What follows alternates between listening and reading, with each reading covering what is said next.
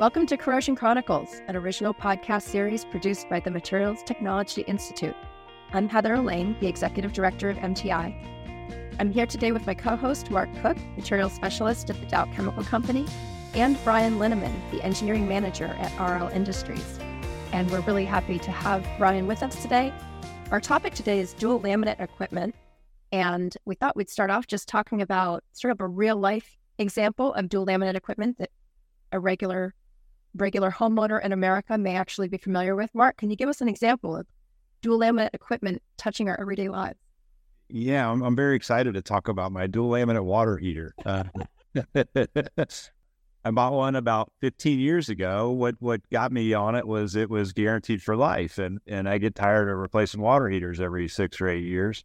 So uh, I put this thing in, and uh, it like I say, it was 15 years ago, and it's worked splendidly the the one interesting story I was telling you guys before we started recording, when I installed it and I was bringing it online, it started popping and cracking and making a lot of noises louder than what you hear in an acoustic emission test. And so uh, I got a little concerned and valved it back out and checked my water pressure in my in my house, and I was over 150 psi. So I had to address that before I put it back online. I got really lucky that I didn't have to buy two dual laminate water heaters.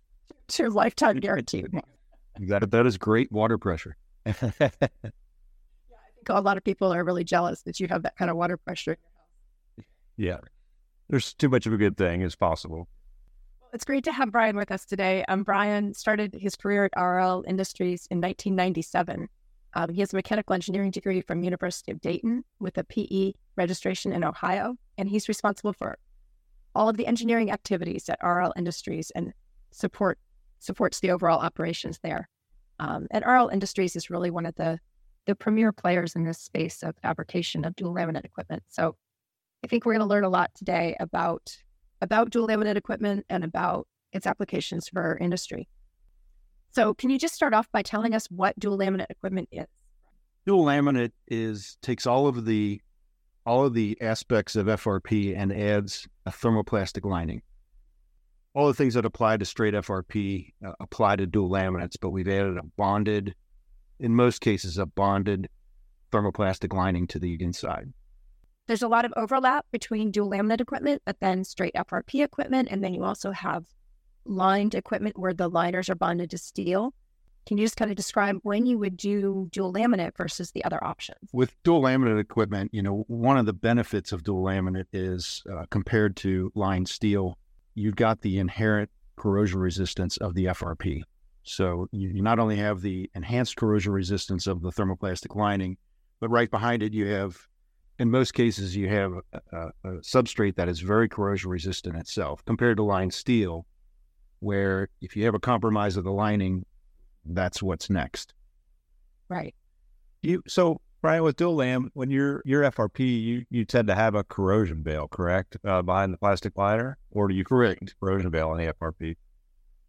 Yes, in in my experience, we have always had a corrosion veil, a full FRP corrosion barrier behind the thermoplastic lining, and that's typically there because if you need a thermoplastic lining, in a lot of cases, you're you have an environment that requires this instead of straight FRP. But by having the FRP corrosion barrier behind the thermoplastic lining, you have that secondary defense should you ever have a compromise of your thermoplastic lining. So, dual laminate equipment is usually used in more aggressive chemical environments than straight FRP. Why is Marc's water heater dual laminate rather than just an FRP water heater? Because of the, the water quality, um, you know, thermoplastic lining I mean, you can get FRP tanks that are are good for potable water, but the thermoplastic lining is gonna is gonna be better for water. I don't know, Marc. What do you say? Yeah, I don't know. I I mean, the other thing I'm thinking of is maybe the self cleaning aspect. But uh, yeah, I don't. That's a really good question. I don't know. Quit picking on my water heater. I, I, mean, I mean, in, in that case, you make the lining, and then it doesn't take much of an FRP over it. You could probably, yeah, at, cert, at a certain point, a dual laminate becomes very cost effective in certain very specific cases. It's typically not the case, but uh, but that's probably part of it too. But maybe just because it's smoother, it's better for purity or less likely to have microbes. That could be part of it. Yeah, and like Brian said too, like with the commodity like this, you know, you make that that uh, plastic cylinder, and then you're just laying up FRP over top of it. If you didn't do that, you're you're using a mandrel, and it, it might be it might be simpler fabrication. And it's probably not bond. It's probably not fabric back lining. It's probably just a blown or a roto molded lining, and then they just wrap FRP over it, which is perfectly fine for what you're doing. So can the how does the cost compare of straight FRP to dual laminate? In most cases, dual laminate is going to be a premium. Uh, in a lot of cases, probably a significant premium over FRP, straight FRP. Okay, so you do it generally in industry. You do it when the chemical resistance requires it.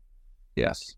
So real quick, you mentioned bonded liners bonded to steel vessels compared to dual laminate, and uh, I think there's some other differences there that are that are worth talking about, right? Like, to me, one of the things is the quality of the bond. You know, the significant difference between lined steel and lined FRP is with lined steel, you start with the structure, the, the pressure boundary is finished. And after the pressure boundary is finished, you go in through a manway and you line it with your, you put your line, you bond your lining in after. With FRP, we do it, with dual laminates, we do it in reverse. We make the lining first, we weld it, form it, weld it, and then we support it. And then we, we lay up the FRP on the outside. Uh, and that's, there's two ways to bond the lining. One is a chemical bond, and that's typically limited to PVC and CPVC. Then you have a mechanical bond, which is everything else. But with dual laminates, we get an intimate bond to the lining uh, because we are basically molding the FRP structure onto the lining. Which is super important because any trapped air behind there is is what is eventually going to cause accumulation of chemicals for permeation and blistering right? And and the, in the end of the product, yeah, the, the end of life for that product. So, yeah, I see I see that as a big difference. The other big advantage is a couple of advantages is we we can really limit the total weld length. You know, the lining, dual laminate linings start out as a sheet or a roll, and we have to form it and weld it into a continuous lining. When we make the lining first, we can we can really optimize our sheet and we can strategically place our welds and limit the total weld length. We can also use a lot of machine welding where you can't do that when you line after the fact. We can use machine welding technologies that give a much higher efficiency weld than you might have when you do it when you're lining after the fact. So you're touching on some stuff I wanted to ask about. Uh, one is is forming. That appears to me as a as an outsider looking in as one of the real arts of the fabrication of dual lam is being good at forming. And so, can you talk a little bit about how forming is done? Yeah, forming. There are two primary ways we form. So again, we start out with a flat sheet.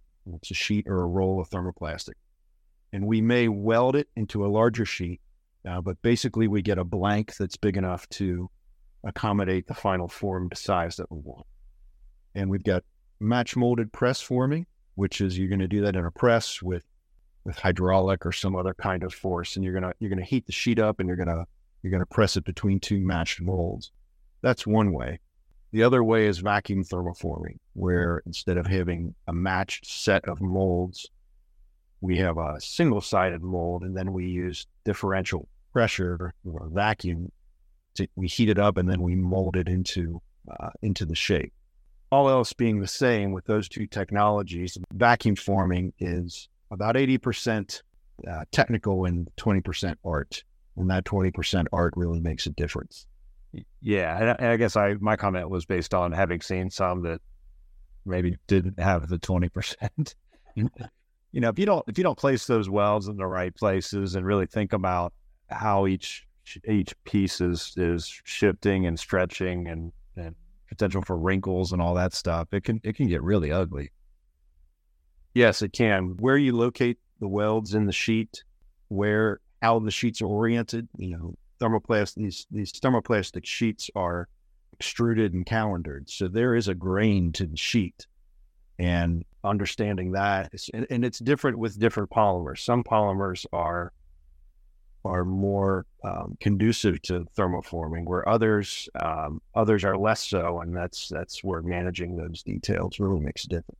Are these techniques you're talking about primarily for the cylinder part of the vessel or for the heads? Primarily, they're for the heads. Well, the cylinder is pretty straightforward. I... Right. The the cylinder is usually welded from smaller sheets, but they tend to be flat. I was going to say there's also some complex shapes like support ledges and with pockets and you know what I mean, right? There's yeah, other yes. internal supports that are pretty complicated or nozzles. Right. You, have got you, know, you have thermoforming operations with not with the shell itself, but as Marc said, the uh, where you've got internal monolithic ledges. Those have to be pressed and welded together into a cylinder, and then a, and into a ring, and then attached to the cylinder. Uh, nozzle faces, uh, sometimes even nozzle necks, have to be heated and formed to get the, the curvature or the weld alignment that you're looking for. And just just to give people context, what are the size limitations we're talking about here? There's really no size limitation. Anything you can do in FRP, you can typically do in dual laminates. Now, there are limitations to that, but uh, but from a scale perspective, most of it scales. Some of the details, like shell joints, you have a, a large diameter tank that you might make in sections, and then you go to bring those sections together. Uh, we typically leave the thermoplastic lining exposed at the joints. And when you have a large cylinder and, and you get to that sheet alignment, that scale up can be challenging. But generally speaking, what you can do in FRP, uh, you can do in dual laminates, but there are some details that get a little harder with dual laminates. So, what's the biggest dual laminate tank you've ever made at RL? We have done um, diameter, we have done 24 foot, but then uh, at each overall scale, we did we did 18 foot, about 100 foot tall with pressure out of fluoropolymer with vacuum ratings. So that was probably the the largest one we did.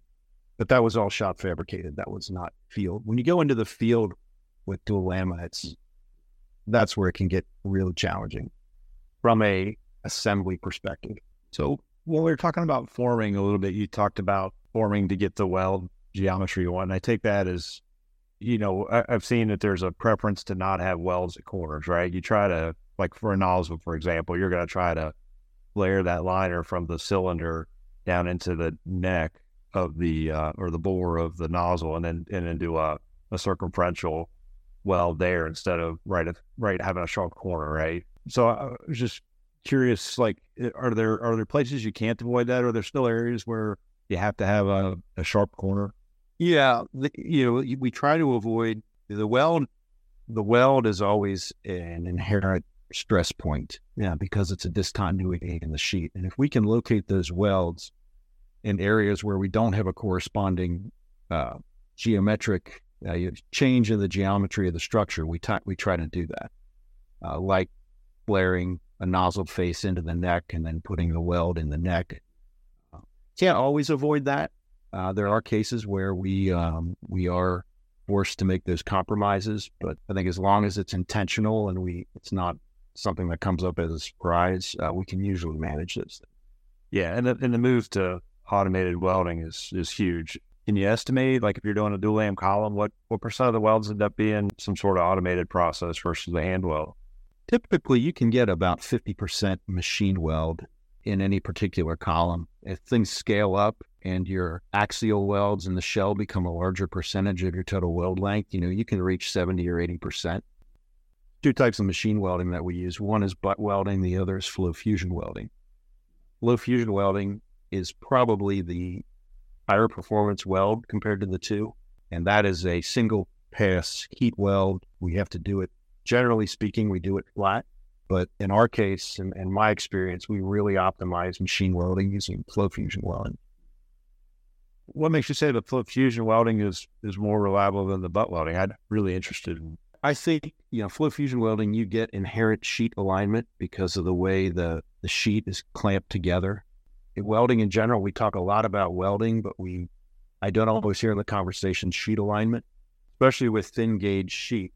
Flow fusion welding is very conducive to good sheet alignment, whereas butt welding with thin gauge sheet is a little bit harder, just in my experience. I mean, the machines are uh, commercially available equipment is pretty good at lining that up. But even with a butt weld, you have material displacement beyond the edge of the sheet or beyond the surface of the sheet. So uh, they're both good techniques, but I found flow fusion welding to be, we get very, very high weld factors with flow fusion welding. Okay, that's interesting. That's interesting. One other question about automated welding.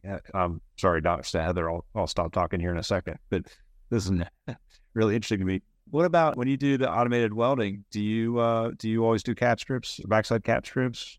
Typically, no. Typically, we um, when we do flow fusion welding, we do not add.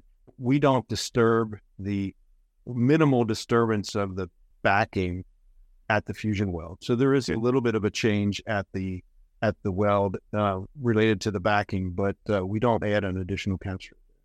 So I, I, wanted to share a story with you anyway. This this was a couple weeks ago. I was in a plant and uh, we had a dual lam pipe wasn't wasn't fabricated by you guys, and there was a longitudinal crack in a branch. It was about a thirty inch long branch, uh, eight inch diameter pipe. It was definitely an automatic weld. I don't know what process was used, but they had removed the fabric. It looked like maybe a half inch back from the weld on both sides. So we had like an inch wide area that wasn't uh, bonded with no backing strip and and we had a longitudinal crack along that disbonded area. Some of it was right in the weld, some of it was outside of, probably even outside of the heat affected zone. You know, kind of wandered a bit, but it went the whole length of that branch, and um, and so I, it was just interesting to me because I, I, I was I, I was of that understanding that we did we didn't do backing strips on on automated welding, but with this one maybe because they'd removed so much fabric, uh, and then it was a cold surface, it was like ten degrees out, so a lot of tensile stress in the liner just curious what you any thoughts you have on that without seeing. Yeah, I, you know, with flow fusion welding, if uh, you know just the nature of the way it welds, it typically keeps any fabric at the edge out of the weld, and then the volume at the weld. You know, we, we really want the gauge of the sheet to be the same thickness all the way up to the edge. So when we when we do weld it, the thermal expansion of the sheet, and we basically take it to, to melting temperature, and the thermal expansion of the sheet provides our pressure. But having the right amount of material there is important. If you, if you take too much if you take material out and try to put material in with a cap strip, um, that can be, you may not get the weld you want. Well, and this whole question of whether uh, cap strips are preferable or not, whether that's the better way to design a joint, is something that MTI looked at through an MTI project over the last couple of years. And Brian, you were a huge part of that, helping to fabricate samples for that project. Did looked at three different materials, looked at some with no offset, some where there, there was significant offset, more than 20% between the two sheets, with backing strips, without backing strips, and then did a series of tests. So, you know, just an example of, of the type of collaborative work that MTI tries to do to answer these questions that are nagging questions, you know, that are that are continually out there in industry. And we were trying to develop some data to to put that question to, to rest. Do you want to talk about the results of that project a little bit? So the MTI project, we looked at a couple of configurations of welds with and without cap strips to try to understand whether cap strips were detrimental to the weld. Did they enhance the weld? Um, we did it with a number of polymers, um, and and we got some interesting results. So all of the details of the results of that project are available for members only on the member side of the website.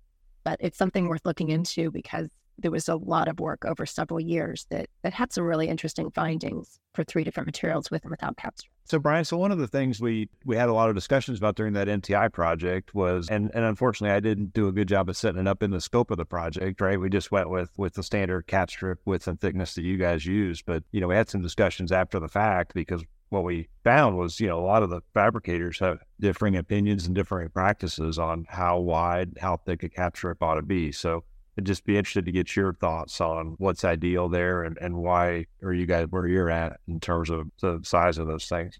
In the case of fabric back cap strips, which is what we, when we are cap stripping, we are applying it on the fabric side.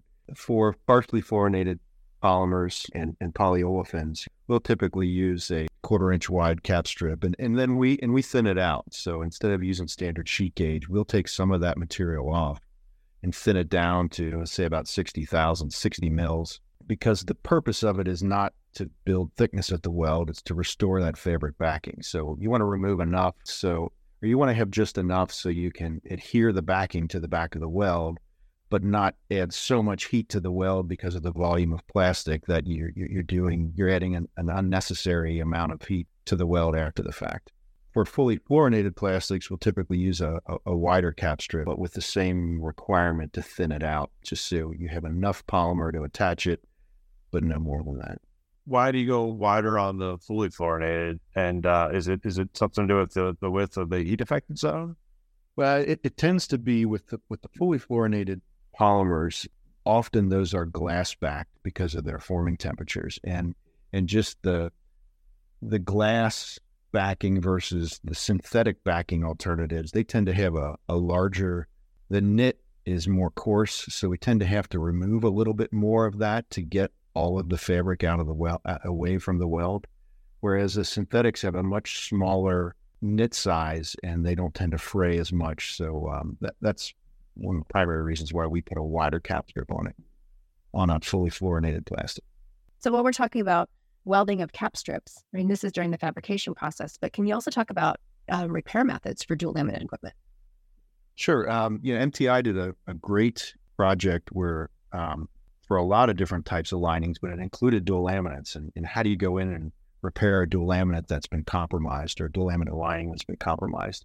And, and typically, what we do is we go in and we, you, we we remove it with conventional tools. You know, we basically cut and scrape out the lining uh, prepare the FRP substrate as long as that FRP substrate is still, you know, in in uh, in good condition, and then we can uh, we can bond that lining, a piece of that lining back in.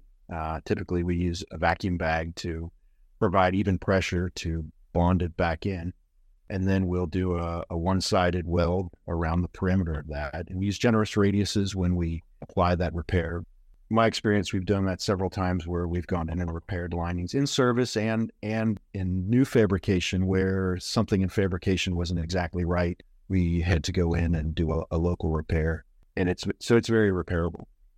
How do you check that? Uh, it's a good question. So after you've if you've put the lining repair in and and you've welded it, how do you check it?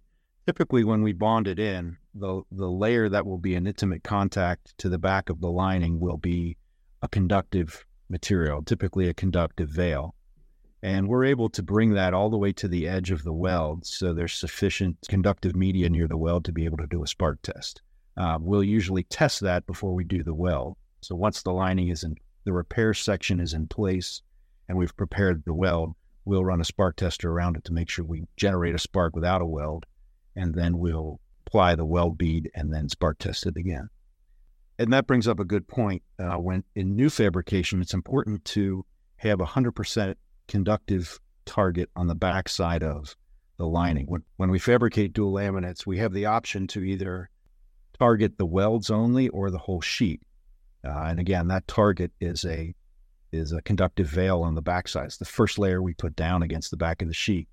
When you do 100% targeting over the whole sheet, if you have a case where you have a repair or you've got damage to the sheet, you can do a spark test. Whereas when you don't have that, your ability to do a spark test is not as good. But again, when we do the repair, even without a 100% conductive target, we can put that conductive target in the region of the repair and, and do a spark test. Hmm. So, is your preference to usually do a conductive liner throughout the whole vessel behind the? Yes, we we always do 100% carbon target, and uh, in the the reference AM, ASME standards RTP1 requires that because that, that would be best practice. Let's just take a short break for a word from our sponsors right now. The heart of MTI is our ability to meet in person, to network, and to get to know one another at our in person meetings. MTI has three meetings a year in the US, two meetings a year in Asia, and two meetings a year in Europe.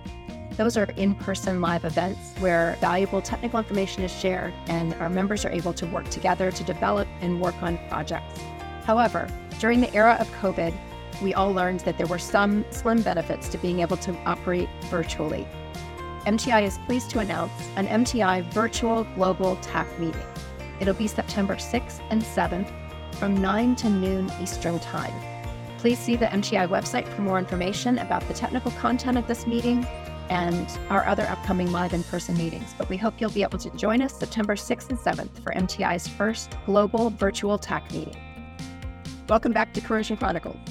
Brian, so what, if anything, is different about FRP or dual laminate compared to just straight FRP with regards to Section 10 and design codes? That, that, that's a good question. So there there are two design codes, ASME design codes that we typically reference. One is Section 10 of the boiler code, and the other is the ASME RTP1 standard. And the RTP1 standard, it includes thermoplastic linings in the scope, which is all else being the same, unique. You get to the boiler codes, they really don't address the lining. So when it comes to a Section 10 pressure vessel, you can put a thermoplastic lining on the inside, and Section 10 really doesn't address it, doesn't address the details.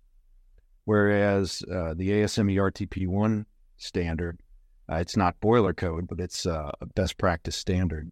It's pretty specific on how the lining needs to be managed, the, the thermoplastic lining.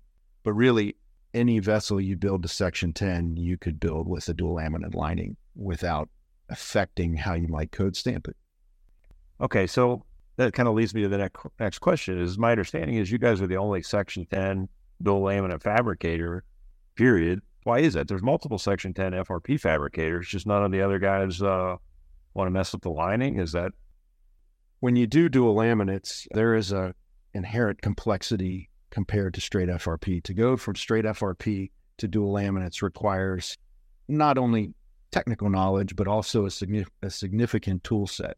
The tooling required to do dual laminates well is significant.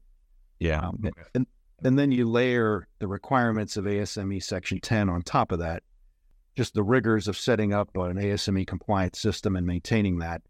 When you combine the two together, it is a it's a business commitment you have to make, and that's probably why the list is pretty short of shops that do dual laminates and are Section 10 are Section 10 certified. Yeah, and you're involved in those subcommittees. Is you know, is there much discussion about that? About the fact that there are more fabricators trying to be uh, qualified to to be a qualified fabricator? Like, is there any path forward for that? It's interesting you say that. Uh, you know, I just was looking at that for for another reason, and there are there are 25 Section 10 shops in the world, so certified to RP. I think eight to ten are in the U.S. But actually, in the past, in the past three years, the number has gone from twenty to twenty-five. Oh, so whether they're doing dual laminates or not isn't really called out, isn't visible from uh, looking at scopes. I, I was doing this for uh, a report to the boiler and the Board of Pressure Technology, for ASME, and I'm just was just looking at where are we with Section 10 from a code? How many shops are there? And uh, so I happen to be looking at these details. So the timing is is is good. So we have had ASME has had more shops getting Section 10 certified, which is good for the industry. But whether they will uh, be involved in dual laminate linings is hard to tell. Brian, can you just explain a little bit more the difference between RTP1 and ASME Section 10? really in, in the world of dual laminates, there are two ASME certifications that would involve dual laminates. One is RTP1 and one is Section 10. Uh, RTP1 covers full vacuum up to about one atmosphere of internal pressure. That is not boiler code. It's not state. And generally speaking, it's not law. In a few cases, it, it is. Um, but once you go of, above one atmosphere of internal pressure, that's when boiler code takes over. And section 10 is the section within the boiler code that covers reinforced plastics. So, uh, so section 10 requires ASME certification and then covers the higher pressure, relatively speaking, the higher pressure FRP vessel. So anytime you have over one atmosphere, you need to be under, then you fall under ASME. In a code state. And there, I think there are maybe three states that are not code states, but otherwise in the US, once you get above one atmosphere, you would be required to code stamp it. And how is that managed in Europe? Typically, that is done under the European Pressure Directive. Um, and and and there's been some alignment. ASME has changed, increased our the pressure on a certain class of vessel to align with the pressure directive to get better. ASME is trying to be a global, address global needs. Um, but but the European Pressure Directive typically covers um, covers that in the absence of ASME. If you think about it, it's aligned with other materials. Like if you have a, a steel vessel, same deal. If it's if you're if if you want the maximal operating pressure to be or maximal allowable working pressure to be over one atmosphere, then it's a code vessel and it falls under section eight. And so if it's fiberglass and it's over one atmosphere, it falls under Section 10. In Europe, pressure directive kicks in at about, I think, a half a bar, so about seven psig. Hmm. But below that, I don't. It's, the requirements may be different. So, Brian, those codes, you, you know, the limits you're you're giving speak to pressure, but what are the practical? What are the limits on temperature? Upper and lower temperature limits for dual lam versus just FRP or other options? That, that's a good question. Typically, with dual laminates, uh, at the lower temperatures, so you, you the, back up, there's a there's a wide variety of linings that have a wide variety of temperature capabilities, and at the lower temperatures, um, often the lining will will dictate the max temperature. But as we get into higher performance linings, th- uh, fully fluorinated type linings, uh, they have a very high temperature resistance compared to the FRP. So the FRP structure has a inherent temperature limitation. You know, in the 250F to you could say up to 300F range, once you get above 250F with FRP, you're starting to get hot. Um, and where the thermoplastics fall within that range kind of determines what the limitations are. What's the lower temperature range? Uh, the, the lower temperature range, frequently it's not the absolute temperature, but it's how quickly you get there. The thermal expansion coefficients of the thermoplastic lining and the FRP structure are very different. So when you're heating them up, the thermoplastic lining will tend to expand, um, but is limited by the FRP when you rapidly cool a dual laminate that is, let's say, has been in a process and is is warm, if you rapidly cool it, that thermoplastic lining is gonna is going to shrink and have a tendency to pull off of the the thermoplastic lining. So I would say, generally speaking, I mean there there are minimum temperatures. You know, minus minus twenty F is a number I have seen. But when you get when you get to the cold temperatures, it's really how fast you get there. Um, and then sometimes with transport, especially with the brittle thermoplastics like PVC and CPVC, you really have to be careful about transporting that equipment, you know, new equipment to a site. You have to be careful with that because the, those plastics get very brittle at lower temperatures. So the potential for damage during shipment can go up.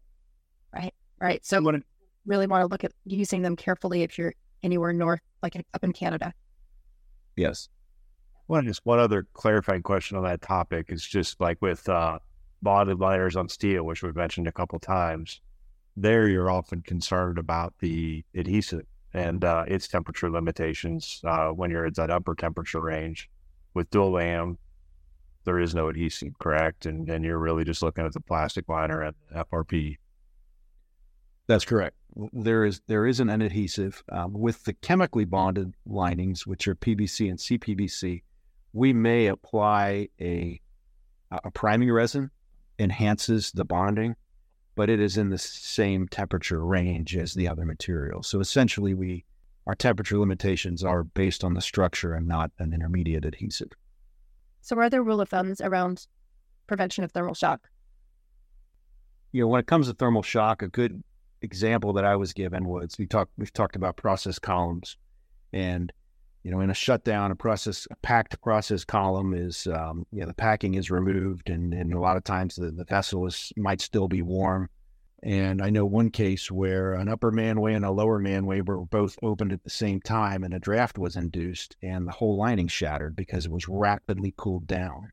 Uh, so, you know, looking for a rule of thumb in that case, um, you know, when you're entering or servicing a vessel that might still be, you know, during a shutdown might still be warm. Don't induce a draft. Don't induce rapid a rapid difference in the in the temperature inside versus outside or inside versus the structure to avoid that lining wanting to contract pretty rapidly. Oh, I wanted to ask one other question. One of my favorite topics with line equipment is up the frequent pain point is uh, flanges. You know, I think everybody who's dealt with FRP has had problematic, you know, flanges um, on on equipment one way or another. Would like to get your comments on that about alternative flange designs, ways to as a as a customer to develop a procurement spec such that you're going to get flanges that can reliably seal. Yeah, uh, regarding flanges, you know, generally speaking, you know, you in your design you want to minimize flange loads as much as possible, and I mean that can be hard to do. But keeping the loads off of straight FRP and dual laminate flanges um, is always going to uh, extend the life. When it comes to assembling flanges, you always want to use a torque wrench, and you always want to draw the flange down evenly and in steps. And I often get asked, "What's the max torque?" And you always have to answer that with the torque and the process to draw it down. From a flange design perspective, you know, my experience, the the stub and ring or Vanstone style flanges tend to be less sensitive to poor assembly techniques than a full face flange, preferably one with a composite backing ring versus a steel backing ring. That way you have the same materials. Flange flatness in new equipment is important too. You know, a lot of the guidance we give on flanges assumes the flange is flat. And when you have a flange that is not flat, which is a challenge in FRP fabrication, you have exothermic reactions making during the process, flanges tend to tend to draw back. Um, so making sure you have a flange flat, making sure you have a flat flange to start is important. While we're on the topic of flanges, one mistake I made in a piece of dual equipment I bought was the nozzle neck length on the flanges. You know, I just went with with what would have been standard, and uh, and then we had integral insulation, which I guess we didn't really talk about it, but integral insulation's one a wonderful aspect of, of dual lam and fiberglass. But uh, if you do that, you really want to try to extend those nozzle neck lengths a little bit so that uh, you've got plenty of room bolting and assembly.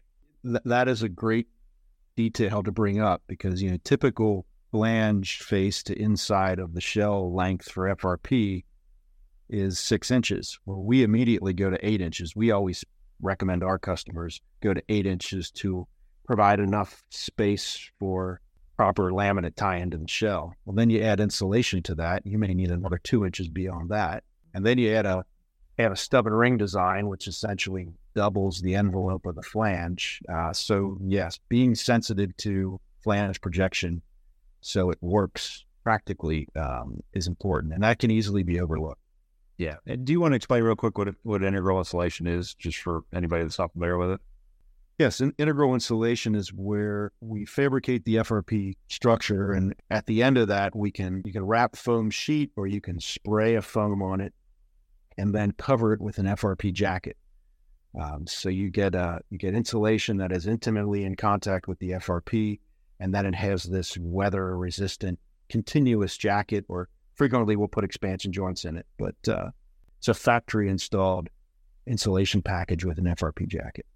Yeah, we have found that's that's a significant savings over the life cycle of the vessel. Uh, not having to re-insulate, no risk of CUI. Obviously, uh, it just that's a good system. It can in in in the right service that can be a, a big difference maker. Regarding insulation, by reducing that thermal gradient across the wall, you can also, in some cases, uh, reduce your permeation rates. The thermoplastic linings hmm. Often have permeation, process permeation through them. And by insulating, in some cases, by cutting that delta T across the wall, you can improve your permeation to foam. So speaking of permeation, MTI, another another thing that we've done over the last couple years is actually work on developing a technique to monitor that permeation. Um, and Brian, you've installed that these RFID sensors in a couple of vessels. Can you briefly describe that technology? Yeah, the RFID technology uh, that that MTI has developed uh, can be used on FRP and dual laminates. And what it does is it embeds passive RFID sensor at different points in the thickness. Uh, and in an FRP corrosion barrier, it's between the layers, and on a dual laminate, it might be just behind the thermoplastic lining. But it it can detect the presence of permeants through through the corrosion barrier or wherever you might want to detect them. Again, this is all this is all installed typically with new fabrication. And then we can read that with a commercial reader loaded with some software developed by MTI, and we can we can get a sense of uh, whether there's been permeation in the wall. So it's relatively it's new technology, and and we are RL we are working to implement that We've put it in a number of vessels so far. Great. Yeah, we'll include uh, a note on that in the show in the show notes as well. Brian, you've covered so many details today, and it's clear that this is, well, at first glance, it might seem like pretty simple, straightforward technology. I mean, after all, Marc has it in his water heater, but in reality, when you're when you're building, you know, significantly sized vessels or columns and you know massive plant equipment, there was a lot of details and a lot of aspects to not only specifying this right, but inspecting it, maintaining it, um, making sure that you know all of these aspects are managed so that you can come up with the right vessel I just think it's worth mentioning that MTI not only has a number of resources, so we can link some of those in the show notes as well, because we've done a lot of projects over the years putting together books and guidelines around this equipment. But we also have been doing three or four day class on dual laminate equipment that covers all of these aspects. And it's just a really in depth, you know, hands on and, and practical class taught by some subject matter experts, you being one of them. And we've appreciated your participation in that class. So do you want to just mention briefly about anything else that you covered in that? And we'll put, um, we can also put notes in our show notes about the next upcoming training of that that MTI is offering. Yeah, the MTI FRP and dual laminate training has been a great program. Uh, it started with FRP and then we expanded it to dual laminates. Uh, it's a it's a great team, uh, a lot of experience uh, bringing together uh, just a lot of practical experience related to FRP and dual laminates. And we do have a uh, another session coming up, and MTI will publish that soon. And um, a great opportunity to learn about FRP and dual laminates for for anyone of any any understanding. Uh, I, am pretty sure you'll learn something. I might interject. It's uh, it's also uh, the, the instructors are a good mix of uh, of end users and uh, fabricators. Well, thank you so much for joining us today, Brian. This was really, really informative, really helpful, and um, we covered a lot of a lot of material, starting with water heaters and going to the most sophisticated plant equipment. Thanks to everyone for listening to this episode of the Corrosion Chronicles. Join us each month as we continue our conversation with subject matter experts discussing materials related challenges and successes of the process industries. Be sure to subscribe to our podcasts on Apple, Spotify, Google, or wherever you listen to your favorite podcasts. For more information about the Materials Technology Institute, visit us online at mti-global.org. Thanks for listening, and we'll see you next time.